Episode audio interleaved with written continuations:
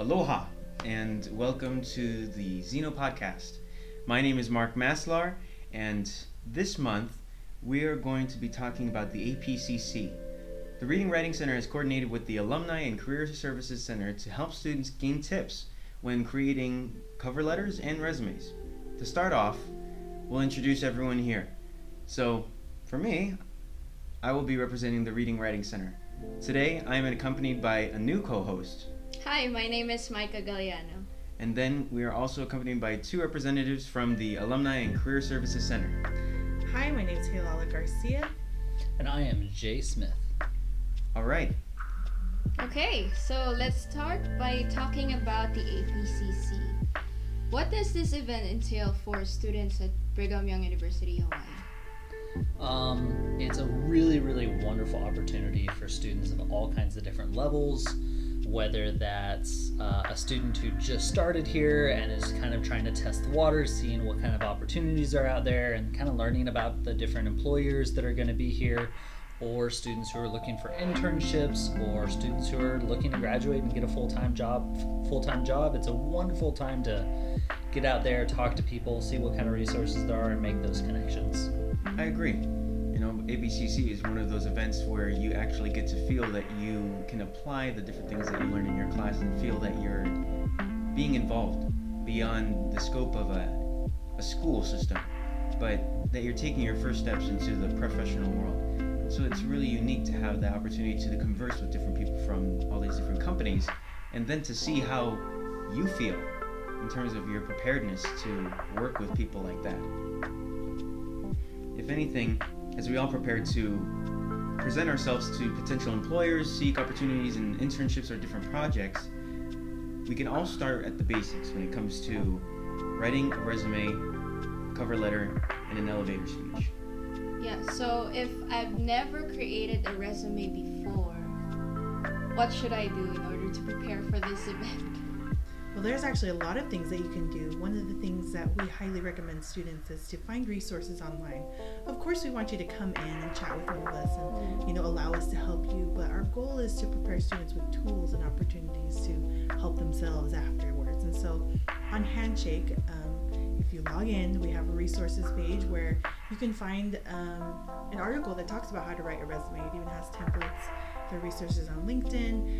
Um, we also have our APCC certification course, mm-hmm. which will talk about resumes and tells you, you know, how to find resources on that. And we actually go over resume with you and kind of give you tips and things. If you need one-on-one help, you can actually come into the career studio. We can help you. One of our career mm-hmm. mentors can sit down with you. We can help you start from scratch. Or if you have one already, we can help you look over that. That's really great. I love that. We have this all around resources from career services or with professors or with individuals, mentors inside the career services studio. So that's pretty good. Yeah. And if anything, for students out there who might not be aware, on Canvas, if you go under all courses, there is a program that is currently being put out there for students who are enrolled on campus to receive what's called APCC certification. And Lala brought this up, but this is another way that you can look at these resources on Canvas in order to check out the different rules, Requirements. requirements and formats that you can use for a resume. And that way you can feel that before you go into the APCC or even the Alumni and Career Services Center, you can prepare something that you can then talk about with these people. But as we move on to understanding how to make a resume great, what do you two think are the most important in a resume? Oh, that is a really good question and kind of a hard one to answer. Um, with resumes, I always find them really like fun and exciting, and also kind of crazy because so much depends on It's the other person's preference that kind of matters, and unless you have already met and you already know the other person, it's hard to find out what that is. But there's a couple things that are just all around standard. This is how things are. So, if I were to say two things that would be most important, one would be to customize it as much as possible.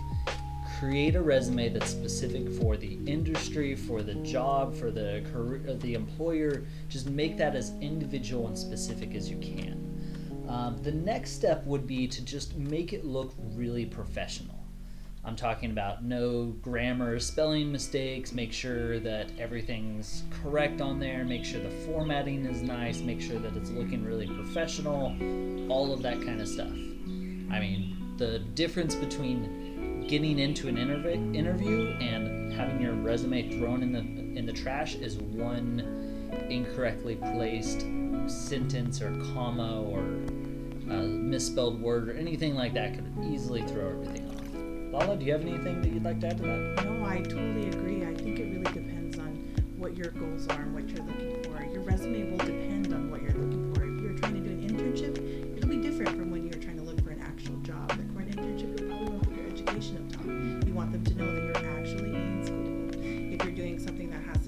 lot of skill sets, like with programming, they have all these things that they have to do, you know? Maybe you want that up top to let them know that you do have experience with these things. So it really depends on what you're looking for. So when students come in and they say, help me with the resume, and they have no idea what they want to do it for, then we have no idea how to help them. So the first thing would be to try and figure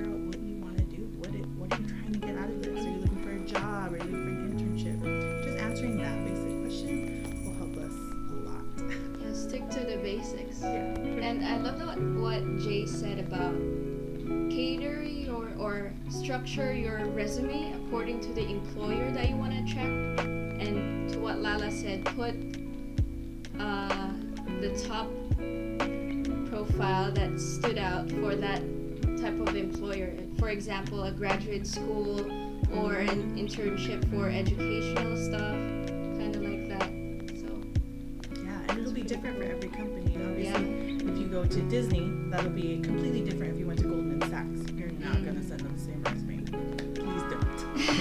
Yeah. you don't want that. I mean, do some research on the company. It's not going to be too difficult for you to look at Disney and realize, whoa, like they really want innovation or Mm. customer service and they're really interested in this. And Goldman Sachs is like, well, we really want the financial analysis skills and we Mhm. want to know how good is your understanding of economics and marketing and all of these different things. Make it focused to them, but also be yourself. Mm. Don't change yourself. tie it to the company, your abilities and your profile, then tie it to them. Yeah, that makes me think because at the end of the day, what you want to do is you want them to think that you're already a part of the company. And for them to see that connection between you and their workforce, that is the difference between having your resume in the trash and on the table at your next interview. So, moving on to elevator speeches and cover letters. Me, for me as a student here at BYU Hawaii, I started to learn the importance of having these two things put together. Because before in high school, a resume was all you needed. But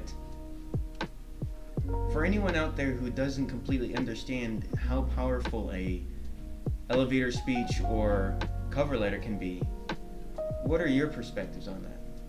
What do you want to start with? Cover letter or elevator pitch? Let's go with cover letter. Cover letters are fun. Um, cover letter, I actually personally really like them uh, for two reasons. One, they're not always super often. I mean, they're not always super common.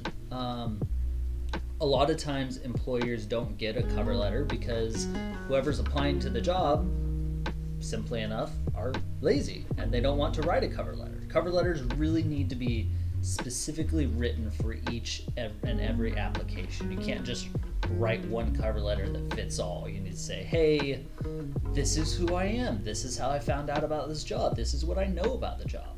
Also, here's this really cool story about me that really makes me stand out and shows you how I would be able to directly benefit your company. This is why you want me. And then finishing off saying, by the way, I'd really love to come in for an interview, or kind of whatever twist that you want to bring it in on them. But you you need to really make that customized to who you're applying for every single time. Which is nice because if you're actually one of the people that writes one, Mm. you're the one person that they remembered that Very actually wrote a cover letter. Yeah. Yeah, I definitely agree with that. The resume should be what you have done. It should be a list of all your accomplishments and things that you have done in the past and your cover letter should be your why, the reasoning behind it, what you're passionate mm. about. It should have your personality into it. So the first thing they'll typically see is your cover letter. It'll say, I'm interested in these things and I love mm. doing this. And then your resume says, this is all the things I've done to support that. Mm. And, and so it's kind of a blend of the two that really makes you stand out. And on top of that, too, um, one of the things that's nice about a cover letter, if you're writing a cover letter along with your resume, some of those things like an objective statement or a summary or those little like sections of your resume, you can take those off of your resume, put them onto your cover letter, and then you have more room to do more with your resume. So it's almost essentially like giving yourself more space to show how amazing you are. True. So what do you think about an elevator speech? I mean, walking up to someone and being able to say that you're a great candidate is kind of a hard de- deal to get across how would you be able to put everything in there from who you are and what you do and why you want to do it? In just a short amount of time. yeah, good question. I mean, walking up to saying somebody and saying, "Hey, I'm Jay. I'm amazing. You need me in your company. I'm going to make you millions of dollars." You know, it doesn't really sound super great. Yeah. So how do you do that? Really? so when we teach elevator speeches, um, typically what I tell students is that it should have three things. The first thing is a short introduction about who you are. Mm-hmm. Obviously, you want to say your name, what you're doing, and then it should have some type of skill or qualification, something that makes you stand out, and then you end it with a call to action. So most students will get to the first two parts and be like, uh-huh. "This is who I am. I'm so awesome. I'm so great." The end. but what they really need to do is work on that ending. Like, what do you want from it? I would love an interview, or if you have some free time today, I'd love to sit down and chat mm-hmm. about the opportunities that are available. And so, being able to state who you are and what you're doing, that's super awesome. And then closing it with a let's continue this conversation. Because the goal of the elevator pitch isn't necessarily to just be like, oh, I'm great. It's like a flashing ad. No, that's not what it is. It's to initiate the conversation, a continued conversation afterwards, which will either continue in a, you know, giving them your resume, cover letter, or an interview, or whatever it is that you're yeah. wanting to do later on. Yeah. It's also super awkward when you're like, blah, blah, blah, blah, blah. This is who I am. This is what I'm doing. This is what I'm studying. Silence. super, super awkward. That happens. I think it happens to all of us. Don't worry. Yeah. so that that call to action at the end is very important. Well, when it comes to the content of the actual elevator pitch, it really depends on who you're talking to. Mm. Um, I usually tell students that they should have they should think of three things when it comes to their elevator pitch. Um, they should think about something that they're super awesome at, like some type of skill that they think would be beneficial for the company, some type of position, or you know, like if they were a supervisor or something and something they accomplished there, or just anything that they know the company would appreciate. Like if they know that when you look at Disney, obviously they're going to look at customer service and innovation, like we've talked about before. If they know that about the company, then find something in that area where you can talk about. Yeah, and I'd also say that I don't know. I really, really like um, elevator pitches, and when they're done well, they can be really, really helpful and really powerful. Um, one of the things that I would always suggest is first off, Lala, she's awesome. She's a natural. She's done this a bunch of times, so it's really, really easy. For those of you who are not feeling quite as confident or quite as comfortable, or maybe haven't done it before, try to practice it. First off, I really like having students write it down or just write down a list of stuff so that they're just kind of get that information out of their head and onto paper and they can look at it. And then start practicing. Record yourself. Go up to a friend, start saying it. That first, second, third time is almost always super awkward. So way better to use that awkwardness with a friend or with a coworker or with a sibling or someone, and then when you get to the professional, you got it all there really nice and neat. There you go. and I think the last thing that I would say about elevator pitches is that use words that are natural to you. Like I love when students come in and they have all these ginormous words that they can't pronounce, and I'm like, it sounds great, but not from your mouth. And I'm not saying that be, to be mean or anything. You know, just be you and let let it come to you. And so, if something sounds really good, you can't say it. Just change it up a bit so that you can say it.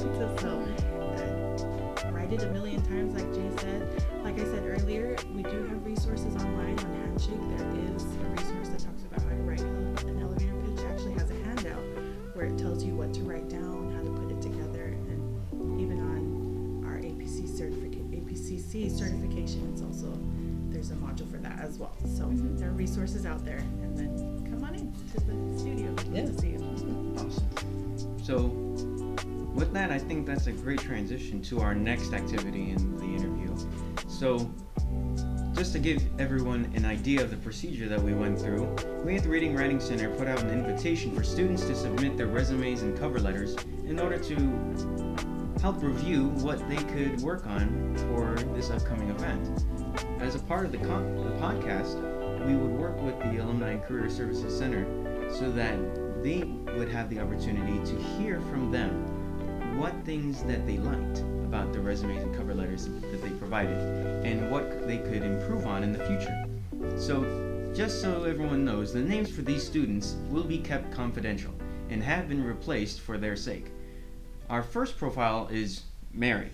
Mary is a senior here at BYU Hawaii, and she is an English major. Let's see what. Yeah, so um, this is actually one of my favorite parts of the job. Before I was a student here, um, I was actually working as a hiring manager and as a recruiter, so I got to do this a bunch, and I really, really enjoy doing it. Um, so the employer typically is going to look first at the cover letter. Uh, so they're going to read it, and this is where hopefully, if the student has read it really well, it really stands out to them. Um, a couple of the things. First off, I love the this um, cover letter because it's addressed to Marvel Studios, so that right there just makes it amazing.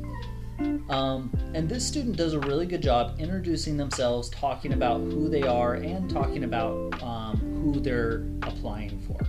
Um, I'd also typically like to throw in there in that first paragraph and talk about um, not just where you found the internship, but also throw in there some kind of bit of information saying, I've done my research, I know about you guys, I'm familiar with this. It shows that you're at another level.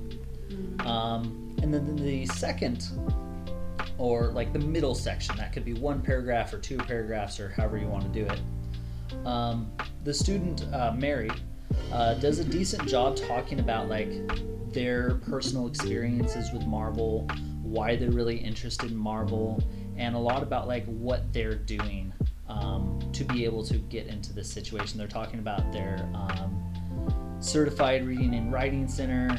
Um, they talk about their skills and their abilities, and it talks a little bit about like some professional stuff. So also talking about being a blogger um, and knowing about graphic design and these kind of stuff.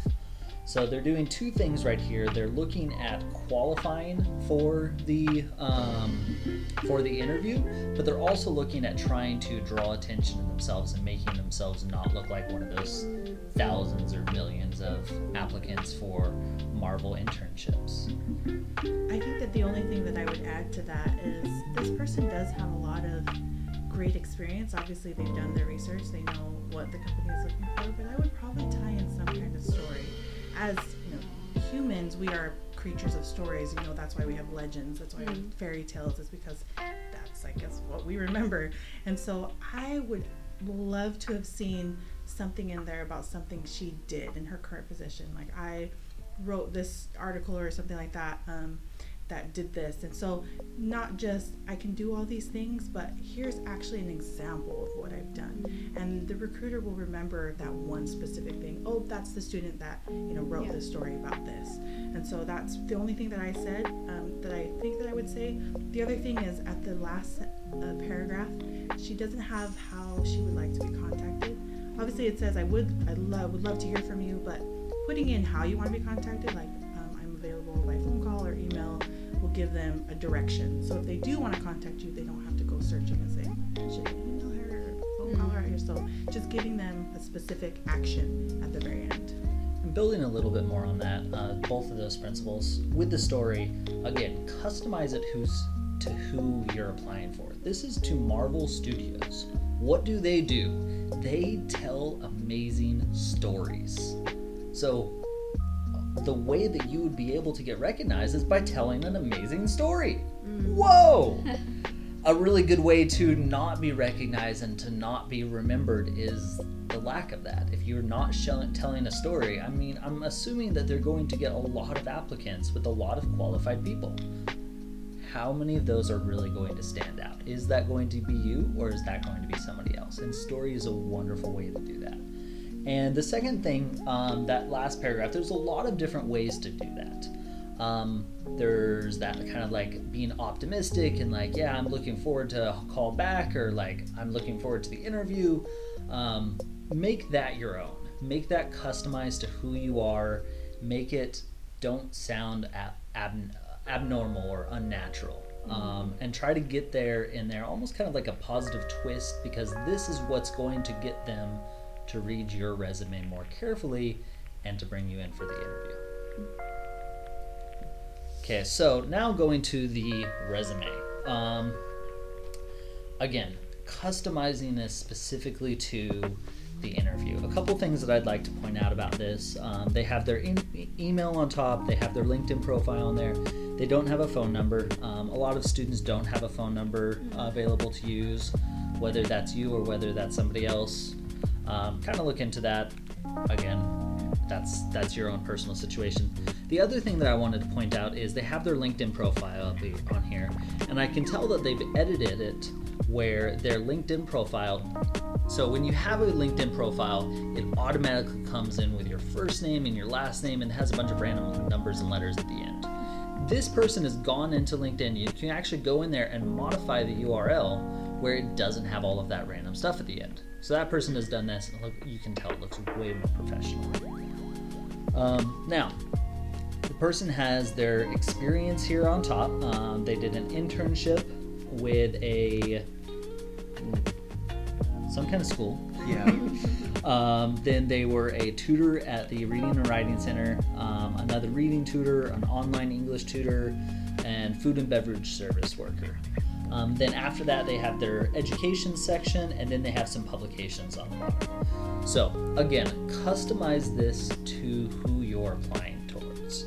Um, when I help out with resumes, I don't. I try not to say anything like you need to do this or you have to do this or like this is the rule for this. Uh, more of like suggestions or understanding why you're doing something. Uh, like Lala was mentioning earlier, this is for an internship um, with Marvel. So maybe this is something where you would put your education on top, looking at what you're studying, that you are still in school, something more similar to that. But again, kind of depends on what you're trying to go for. Um, next, there is a couple of um, formatting errors that stick up really, really uh, fast on here. So on the right side of the page, it has all of the dates that they're working, it has the locations that they're working, um, and you notice that some of the um, some of the months are all the way spelled out, and they're in uh, uppercase uh, beginning. Uh, like September is spelled with an uppercase S, and then December is spelled with an uppercase D. But then at the end, um, the two uh, dates that are spelled all in uppercase. So you can change them around, but just make sure that they're the same. Don't have one uppercase and one lowercase and one like this and one like that. Consistency. Exactly. Like there's a dash here with no spaces, and then there's a dash of spaces. You want to try to make it all really, really nice. Uh, the other thing that stands out that's pretty common is a couple of the dates are mixed up. So you have uh, the current job is actually the second in line. So you want to have it in chronological order, preferably. That's what the employer is expecting. There's a couple ways that you can go around that. Um, and that's something, if that is something you want to do, for example, if you're applying to Marvel Studios and you have a bunch of writing experience, but it's not your most recent co- thing, come over to us and we can show you a couple ways to move that around and to make that look really nice. Yeah, one thing that this person could consider is instead of doing a reverse chronological like she has done now, she can do something like a functional resume where she talks about the skills that she has and she highlights her English. Obviously, I think she does a lot of this because it's she's an English major. And so she has her English tutor, reading tutor. And so maybe she should use a functional resume where she decides on a couple of skills and puts those out there and talks about the accomplishments that she did. And then she could just have her experiences just in order right underneath. So there's, like Jay said, if you come on in, we can help you with a different um, ways around that we can, that we can work out. Um, the other thing that I would suggest is some of her bullet points are good, but they could be great. They could have a little bit more in depth to them. A lot of people think that bullet points should be a list of things that you've done, or Mhm. like your job description. Your bullet points should actually be a list of accomplishments. What kind of an impact did you have? We know that you did this thing, but what did it do for the company? So, for example, one here says develop 20 lesson plans compiled into a workbook to help unify the English curriculum for an elementary school in Thailand. So, what did it do?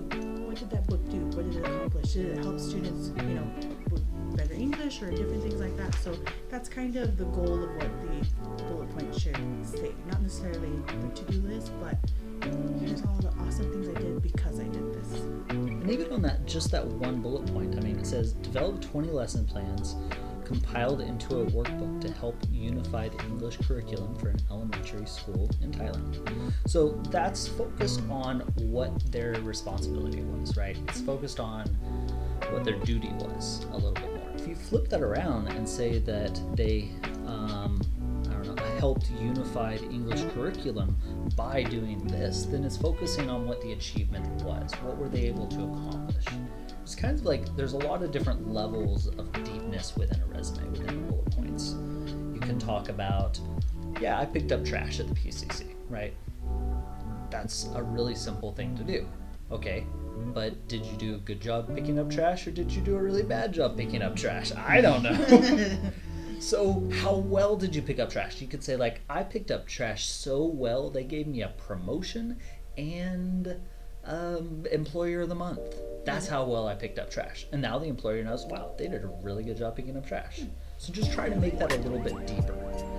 Talk about how, what kind of contribution you did, what kind of impact you did, how you helped, how you stood out. That's what's really going to make the difference. Because they can read through an entire resume and say, okay, well, they did all of this stuff, but I still have no idea what kind of employee this is. Or they can put in information I want them to do this kind of stuff over here in our job.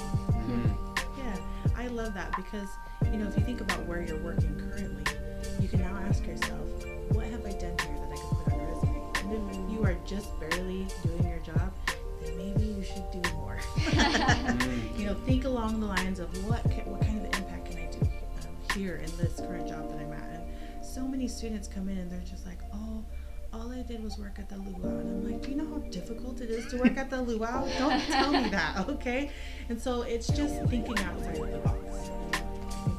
Students don't realize that they can do that. Take for example, how many students are in some kind of club? All right, and there's a lot of students that are also in club presidencies. They could be thinking, okay, they did this and this and this. They put this out many activities out there.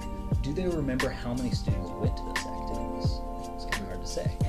But if you're thinking ahead, then you're going to be club president, and then you're going to be doing this. And you're going to th- be thinking, okay, let's get the numbers from what's going on right now with my club. How many people are coming to these events in the beginning?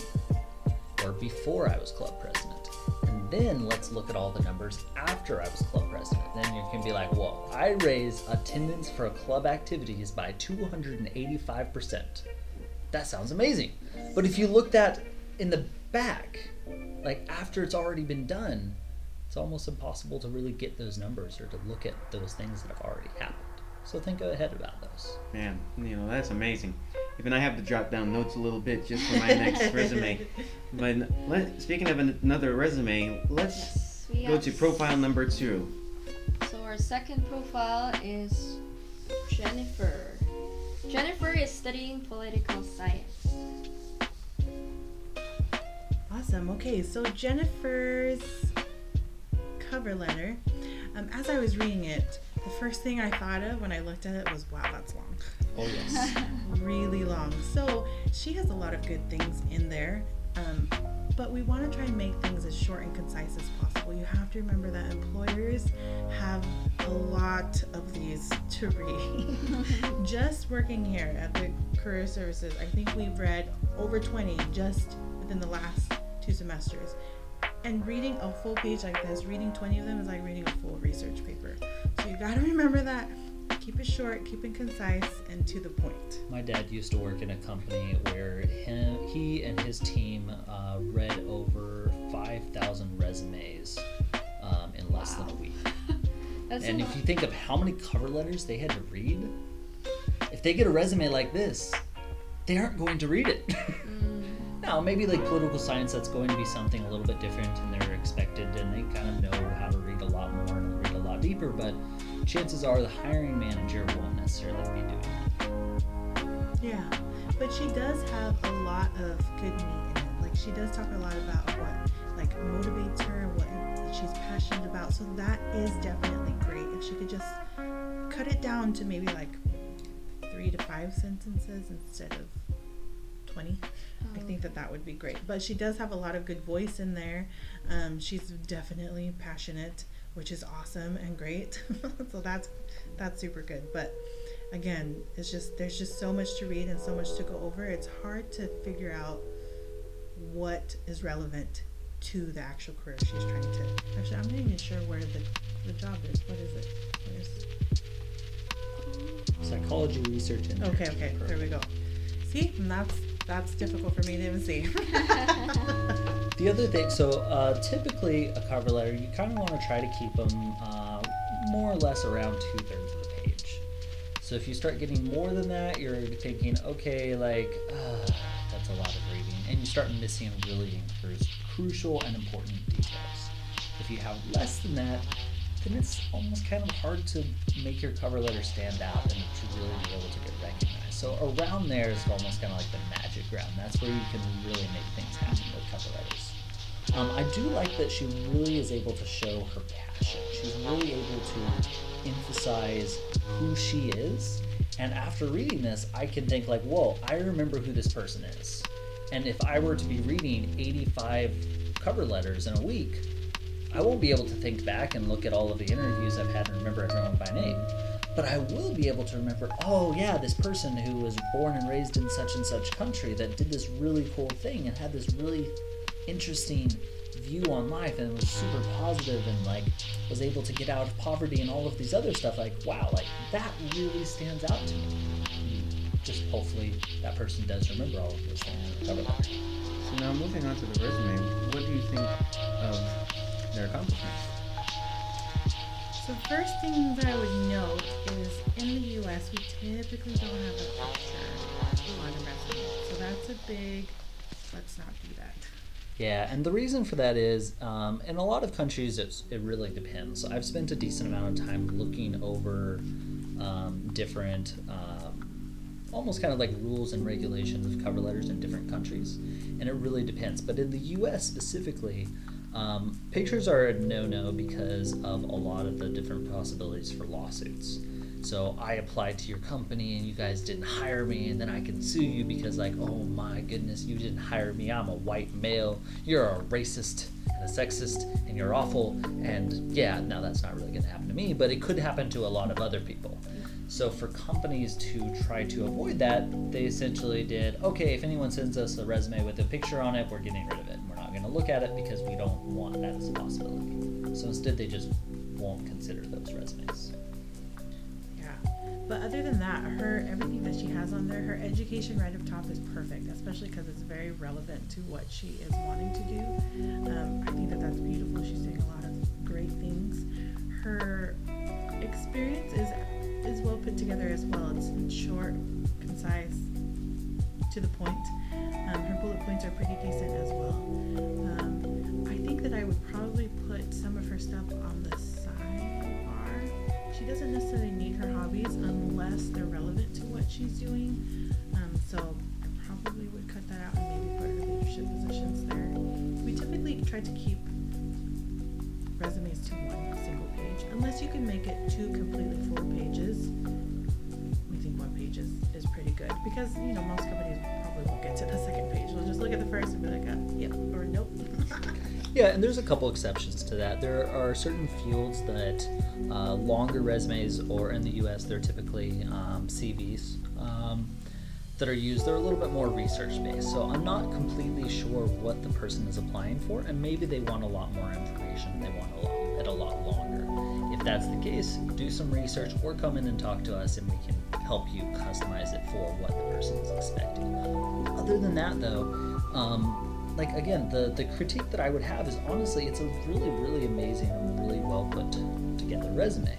The biggest problem is the formatting. So this person um, has a template formatting, and a couple of things that I immediately notice is you have all this entire bar on the left. A lot of those templates have that like section on the left with like a picture and other stuff that's almost entirely empty. Then you have only a handful of lines on the second page. So overall, the resume completed only should be one page. But because of how it's formatted, it's throwing that off and it's putting it into a second page and it's making the resume look really, really empty. And you don't want that. This person has a ton of really, really good quality stuff that they could have on the resume and fill in all that stuff and make it look instead of like two really blank pages, make it look like one really solid page. Definitely, I totally agree. There really just are just simple formatting issues with this resume. Most of most of it is easy fix. The other thing with the formatting on here is this is obviously a color resume. Um, so one of the things is so some employers that I've talked to and some people that I've talked to uh, if it's a color resume, they'll actually throw it in the trash. They've told me this. They don't like color resume. It's only black and white. But I've also been with people that say that they love color resumes, and when they see a resume in color, that's the one that draws their attention. That's the one that they like and they remember automatically. So again, kind of customize it to whoever you're giving it to as much as possible. If not, keep it to yourself. But with this particular resume, um, you notice that the person picked colors that um, don't show up very dark. So keep in mind if you're using maybe like a brighter red or something, if you print that in black and white, it's not going to show up very dark. So if you have like a really bright red and then the letters that make up your name are all in white on color, that looks great. But when you print that in black and white, you can almost not see the name. So keep that in mind when you're looking at resumes and when you're trying to design a resume. If your resume is in color, to use colors and then look at it in black and white to see what it's going to look like if the person does print it out in black and white and give it to somebody. Well, that ties up our activity for today. Thank you very much. It's a lot of great comments, and I think that anyone who will be taking a listen to this podcast can learn a few things about how to make their resume go from good to better from better to best. And if anything, I can't wait for APCC. At least we'll have an opportunity to apply the things that we've learned, and whether that's in the job fair or in the APCC or at our next interview, I think that having this opportunity to work with the Alumni and Career Services will be one that's a great investment for the future.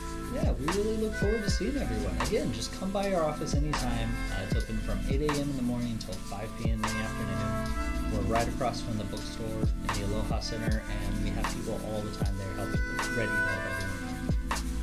All right. Thank you, Lala and Jay, for for the interview.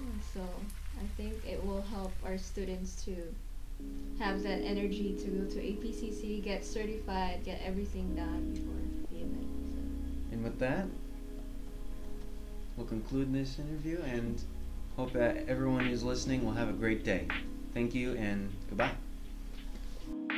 We really hope that these tips and pointers from the Career Center were able to help you in order to prepare for any resumes or cover letters that you have to prepare in the future. If you ever need any help, do not be afraid to come to us at the Reading Writing Center or to go to the Career Center as well in the Aloha Center.